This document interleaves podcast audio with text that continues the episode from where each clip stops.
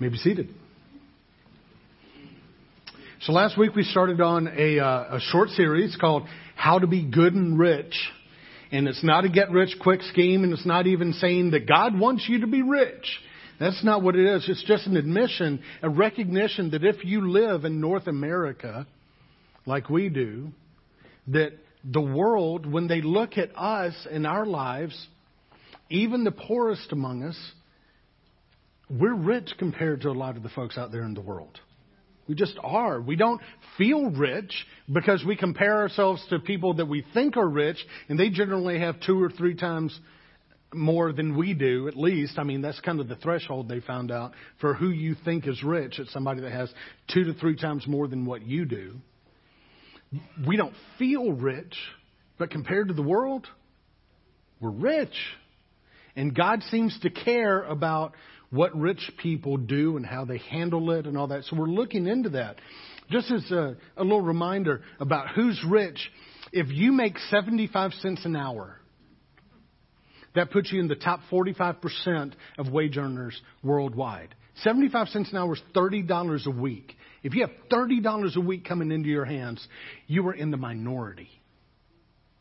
That 55% would trade places with you financially. Mind boggling, isn't it?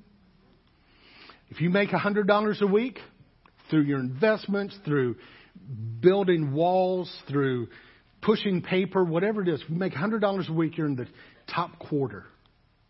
If you make $25,000 a year, you're in the top 10%. If you make $50,000 a year, you're in the top 1% of wealthy, rich people worldwide. You don't feel rich. But guess what? You is. We learned this. God has special commands for people who are rich. You know, like this one. This is what we looked at last week. Command those who are rich in this present world. This is to us. Ears up. Let's read the rest of it together. Not to be arrogant, nor to put their hope in wealth, which is so uncertain but to put their hope in God, who richly provides us with everything for our enjoyment. Now, I've heard from a lot of you uh, over the past week since the sermon last Sunday, and a lot of you have kind of with a smile said, "I didn't know I was rich." You know, it's it's kind of surprising. Um, and I'm grateful, by the way, to Dennis Kellerman for for speaking last week and and talking about what we're doing with some of the money that has been given in. You know, because All Souls tithes on everything that's that's given into all souls. And Dennis, thank you for your presentation wherever you are. Where are you? There you are. Thank you, Dennis, for, for sharing that. Today, I want to talk about what is perhaps the most important choice that you and I can make with our money. There are a lot of choices we can make with our money because we're rich. We get to make choices. This is probably the most important choice that you can make. And I'm going to tell you before we get there, buckle in. It's, it's a difficult one. It's a scary one. It, it seems somewhat offensive, maybe, when, when you hear what the most important thing we can do with our money is. It, it, may not even seem like it's possible or something you should even consider. It won't seem wise to some of you. But I'm going to ask you to make a choice about your money anyway because I think the benefit to your life and my life is, is too great to shy away from talking about this. But before I do that, I want to set up what we're going to talk about by taking you back to what happened when the Israelites left Egypt. You know, the Exodus, where they left slavery and started to step into becoming the people of God. Recognize that picture? Yeah? Um, when they left Egypt, they had been slaves for 400 years. They were slaves for 400 years. Okay? They, but when they came out, God gave them such favor with the Egyptians that whatever they asked for, the Egyptians were so ready to have them go, gone because of the plagues that were coming on the Egyptians, where God was like, let go of them. I want to get them out of there. So he sent the plagues, and, and the Egyptians were so ready to have them gone, they said, take whatever you want. Whatever they asked for, they took with them. So they took flocks and herds and food food and, and spices and they, and clothes and gold and jewelry. They took a lot of stuff. The Egyptians just get out of here. Take it. I don't care. Just go. Um, they, the night before they left, in the middle of the night, they ate a full meal. So they were ready to go. Uh, they brought a lot of extra bread with them. We were told it was it was uh, it didn't have any yeast in it. You know, they had to cook it quickly, but they brought a lot of, of bread with them. But we find out that two weeks into the journey, 15 days, they've eaten, they've gone through all their food. This is a huge group of people, huge group, millions perhaps and they have gone through the food and now they're getting hungry. Uh, Exodus 16 says they complained to Moses about God. You ever complained about God? They did. They're, they're like, Moses, we, when we were slaves, we used to sit around the fire with a pot on it and it had more food than we could eat in it. We wish we were back there. At least we'd have food. Do you remember what God did to provide for them? manna. In the morning, God, God told him, said, in the morning, you're going to have this, this stuff. The dew is going to leave flakes on the ground. There, it's kind of white like coriander seed, but it's, it's, it's, it's for you to eat. So you'll be able to go out and gather it. Just gather enough for one day. If, if you try and keep it overnight, it's going to go bad. And then in the evening, going to bring you quail. You're going to have quail come in. You can catch the quail, cook the quail, so I'm going to provide for you. And God provided for them every day. But anything they tried to keep overnight, what happened to it? It would spoil. They couldn't store it up, right? They couldn't store it. It kept them from trusting in what they could gather to themselves. They instead had to trust God every day. Now, they marched right across the desert they went up to what was the promised land, and uh, they went in. They sent in some spies. How many? Twelve spies. They spent they, they went to the border, sent the spies in. The spies went up and gathered around. That's the Dead Sea. That's the Sea of Galilee. And they go in. They're looking at everything. They go up to Rehob, and then they come back down. And in the Valley of Eshcol on the way back, they said, well, we just need to take some of the stuff we're seeing back with us. So they got a huge bunch of grapes. It was so big, one bunch, that they had to put it on a pole and string it between two of them and carry it. And they, they brought some of the other fruit and all that back with them, right? And they get back there and it's like, you think that would be a good report? People would be like, yeah, let's go in and take our land, right? But they didn't. Why not? They were afraid. There were giants in the land. And, and they were they were frightened, so they didn't want to go in. Two of them wanted to go in, Caleb and Joshua. They were way to go, Caleb, good job. But they wanted to go in, but the others are like, no, we can't go in. They're too well defended. They're too big. I mean, you know, it's too big a job which means they didn't trust in God. They didn't trust that God would get them through what they had to go through, right? So God said, Well, tell you what, you never get to go in then. Let's go back out in the desert. Let's march around in the desert for a while, 40 years, until this whole generation that doesn't trust me is gone. And they go back out, and guess what? He's providing for them every day manna and quail. Every day God provides for them. And everybody who's young and who grows up in that, guess what they come to believe? God provides for us every day. And this time when they go back to the borders and it's time to go in, even though they're giants, they're like, let's go. God provides for us. God's got this. Right? Now, the number one description of, of the land of Canaan, the promised land, is what? It's a land flowing with. You know what that means? Where do you get milk? We think cows, right? All right. But, but you get it. Well, you get it when animals give birth and they feed their, their young on milk. If it's a land flowing with milk, what does that mean? There's a lot of animals you're, you're going to have a lot of flocks and herds. If it's flowing with honey, where does the honey come from? Bees. Bees do what? Which means there are lots of. You're going to have lots of crops. You're going to have so many crops and so many animals and so I mean it's going to be like the land flows with milk and honey. You are going to be rich. You're going to go from this thing where you have been trusting me every morning and every evening to provide for you to all of a sudden you've got more than you need. There was a, I may have told you this story before, but your Archbishop, Foley Beach, you've heard of him? Okay. Good guy. Um, little story. He he went over. He had some connections to to go over to Africa and spend some time with some uh, some pastors over there. And he goes. He came back. He said, "My life has changed. Those people have so much faith. I mean, every time we got in the car, we had to pray over the car so we would start. Every, they didn't have anything. Everything that they had, they got. They prayed and they thanked God in advance that He'd provide for it. And, and we, you know, there was enough to eat and there was enough to do, and we had, you know, we had places to meet and all that. He said it was amazing. The amount of faith that those people in Africa have, who have nothing, blew me away. He said I was so humbled.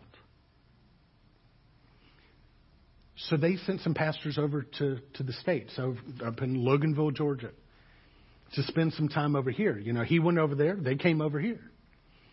And at the end of their trip, they they came to him, they said, he was he was just a priest at the time. He said, Father Foley, we are so humbled by your faith. He said, You're humbled by I'm humbled by your faith. Why could you ever be humbled? I, that doesn't make sense to me. And they said, You have everything, and yet you trust in God. We don't know if we could if we had what you have. Different perspective, isn't it? These people are going into the promised land, a land flowing with milk and honey. They have everything. Will they trust in God? That's the question. Guess when God institutes a tithe? When they go into the land when they go into a land. Why would God institute a tithe? They're rich, so they don't need all that money. Let's take some of it from them. Is that why? No. Deuteronomy 14:23 The purpose of tithing is to teach you to always put God first in your lives. How does that happen? How can how can giving God 10% teach you to put God first.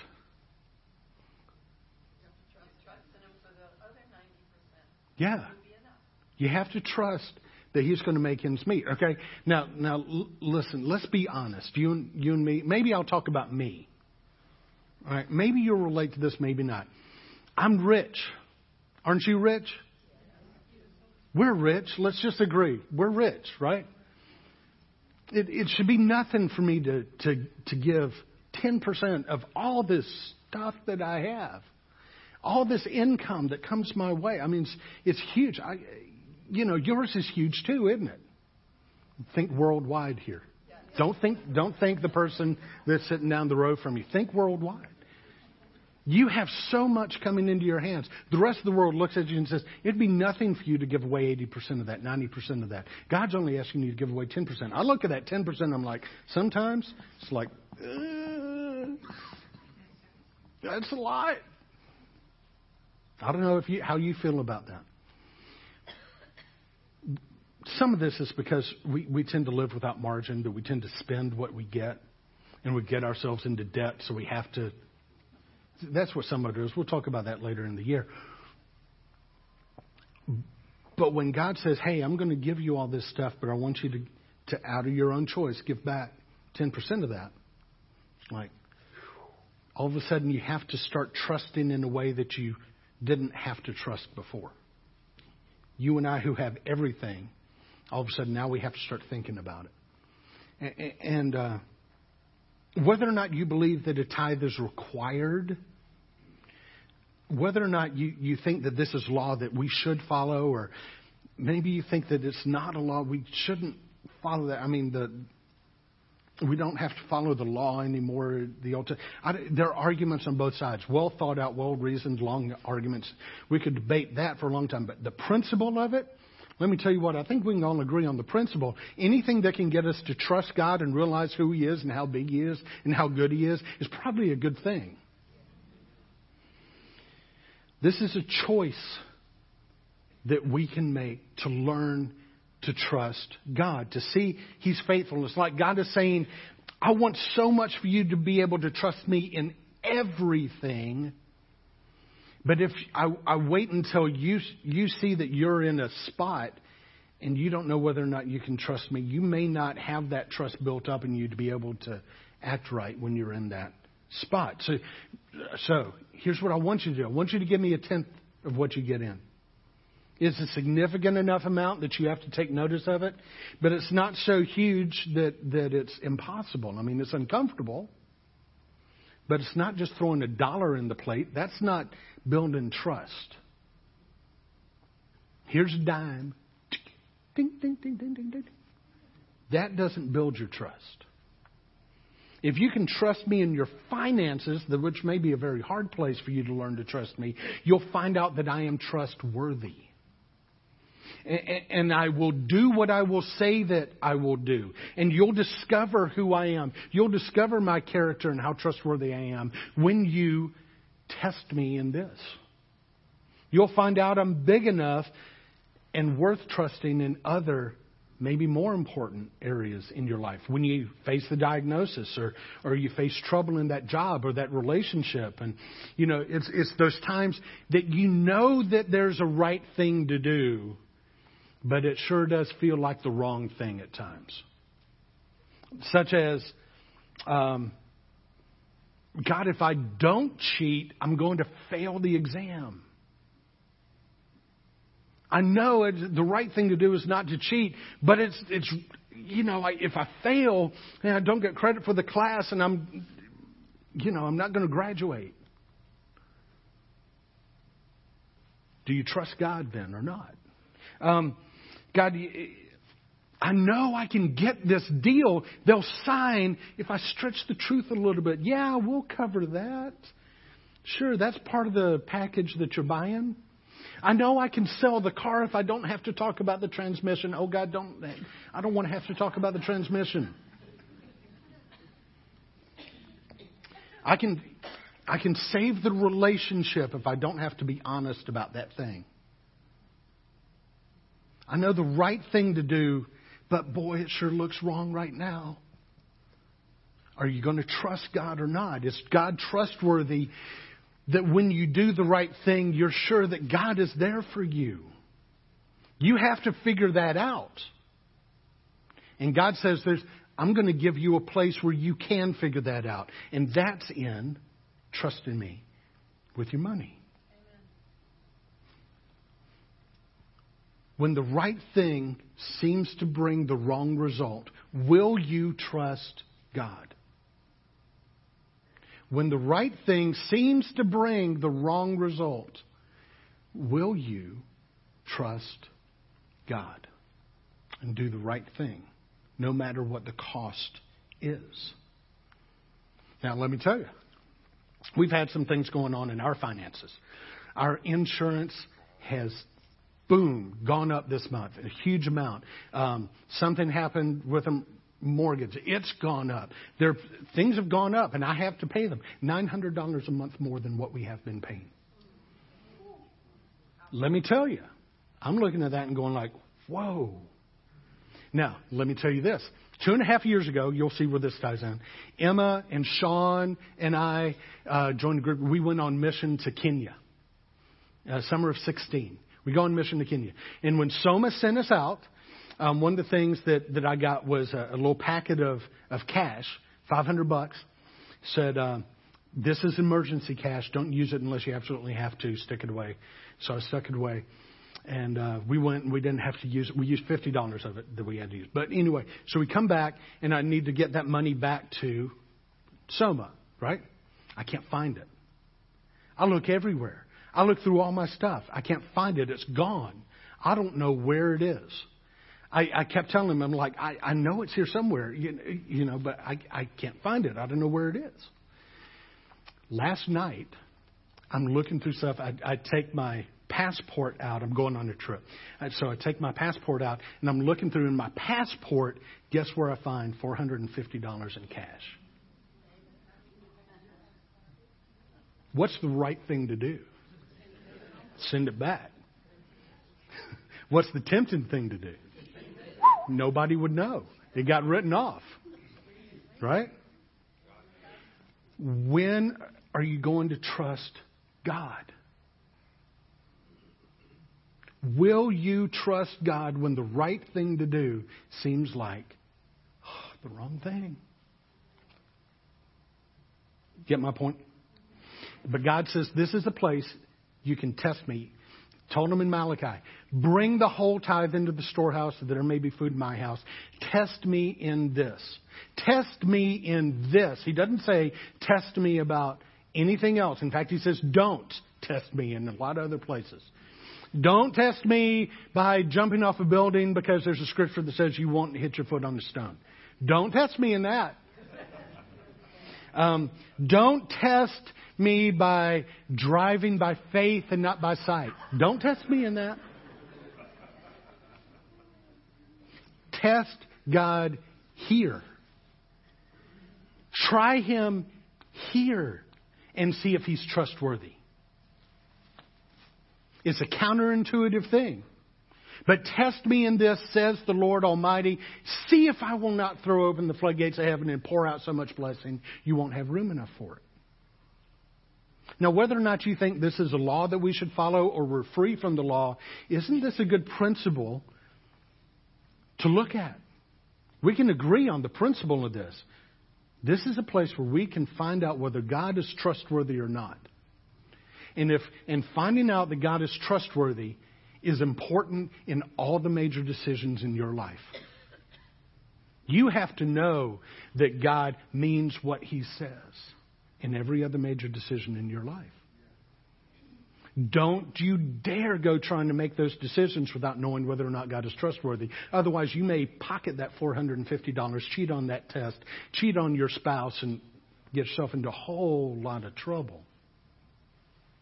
Because it seems right at the time, even though you know better if we try it, God promises that He's going to come through with us. Could be financially, not necessarily. He says, like this, I will prevent pests from devouring your crops. The vines in your fields won't cast their fruit, says the Lord Almighty. You may, you know, while other people may have car trouble on a regular basis, you might not. Your clothes may not wear out as fast as other people's clothes. You might get sick less. I'm not saying God's going to bring you lots of money. Woohoo! That's not what I'm saying. He doesn't say that. Anybody who does say that is probably selling you something. What I'm trying to sell you is trust. And see if, if God takes care of you. Now, I've never been one that, comparatively speaking, in our context, have had a lot of money, but we have always had enough. We have always had enough. And there are things that I was so glad we didn't have to to pay for. Now, it, the funny thing is, there were times that we'd get in a chunk of money, and then the car would break down. You know what I mean? But it never broke down before then. I'm just saying, God is trustworthy. God is trustworthy. God is trustworthy. In whom or in what will you put your trust if not in the Lord? You're putting your trust somewhere. Are you trusting yourself? Are you trusting your friends, your family? Are they going to bail you out? Are you trusting the government? Hey, give the government all the power. They'll do it all right. I don't think so. Even with our families, as much as we love and as much as we trust our families, they aren't going to solve all your problems, let me tell you. They may not give you the good advice that you need to trust God and do the right thing. I'm giving you an opportunity today to make a choice because there are going to be hard times ahead of you. If you're not in one, buckle up. One's coming. And you're going to have to make some hard choices. You'll get through it especially if you can trust God and do what He wants you to do in the middle of it. Rich people aren't exempt. Jesus talked about that today. Uh, Jesus said in our reading from Luke, What sorrow awaits you who are rich? You have your only happiness now. What sorrow awaits you who are fat and prosperous now? For an awful time of hunger awaits you. It's coming. Are you going to trust your riches? Evidently, that's not good enough. God told Jeremiah something extremely relevant to this in what we read today. This is straight out of our reading from Jeremiah 17. 5. This is what the Lord says. Cursed are those who put their trust in mere humans, who rely on human strength and turn their hearts away from the Lord. I'm just letting that sit there for a minute. If you're trusting in your own strength, I'll find I'll make a way. I've got enough money stored up. My bank account's fat enough. I can get through it. I've got people who love me and care for me. I, you know, I'm glad you do. That's good. It's a blessing. But don't think that that's enough.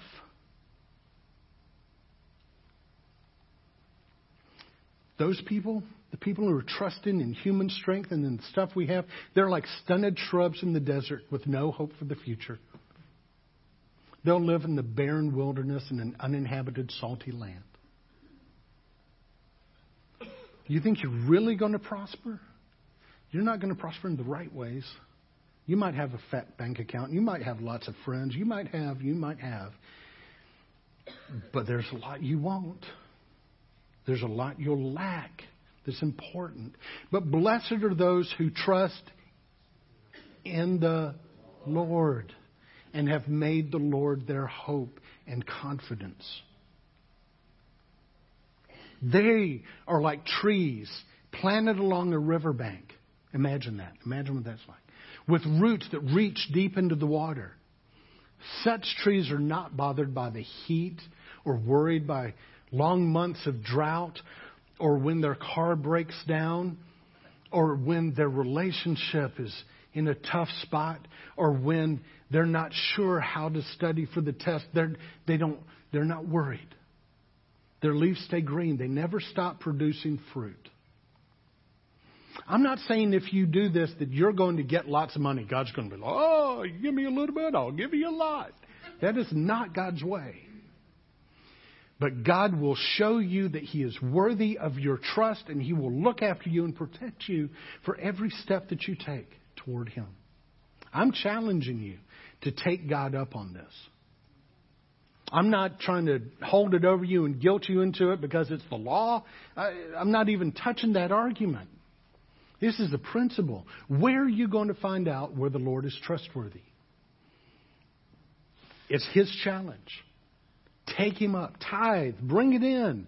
Try it between now and Easter. Try it between now and Pentecost. Try it between now and Christmas. I don't know. You, you, you pick a time frame, but give it time and see what happens. Do an experiment. Give him a tenth, even if it scares you. Maybe you should do it especially if it scares you. If you can't bring yourself, if you just cannot bring yourself to do a tenth, do a ninth, you know, nine percent or eight percent or seven percent. But don't don't just say, "Well, I'll I'll trust him by putting a nickel in the plate."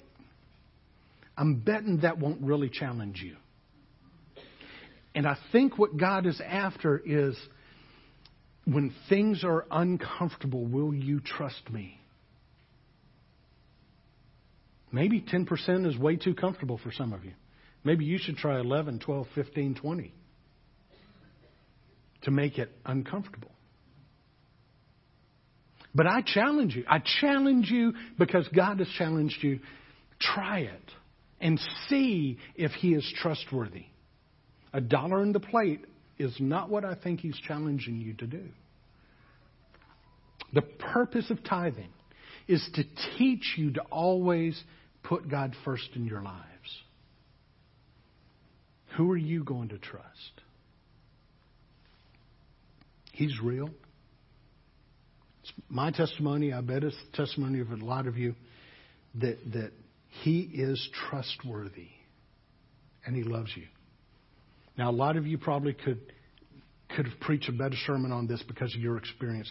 But is there anybody in here that you have found out because you've tried out that He's worthy of your trust. Stick your hand up. Keep it up for a second. I want y'all to look around. I would say easily more than half, maybe two thirds of the people in here have their hands up. I challenge you. Find out that God is trustworthy in a way that He says you can. It will matter in every major arena in your life from now on. Amen? Let's stand and affirm our faith in the Lord Almighty.